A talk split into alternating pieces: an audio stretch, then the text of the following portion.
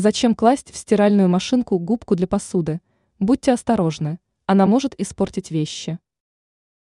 С увлекательным процессом стирки одежды знакома каждая, без исключения, хозяюшка. Но вот разнообразные лайфхаки, которые способны улучшить качество стирки, известны далеко не всем.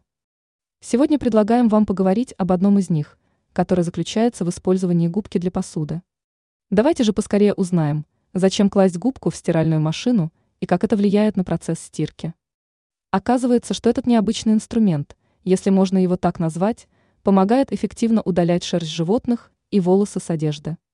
Кроме того, губка хорошо очищает одежду от катышков, а также вещи вроде пальто и джинсов. Но не все так просто, как может показаться на первый взгляд.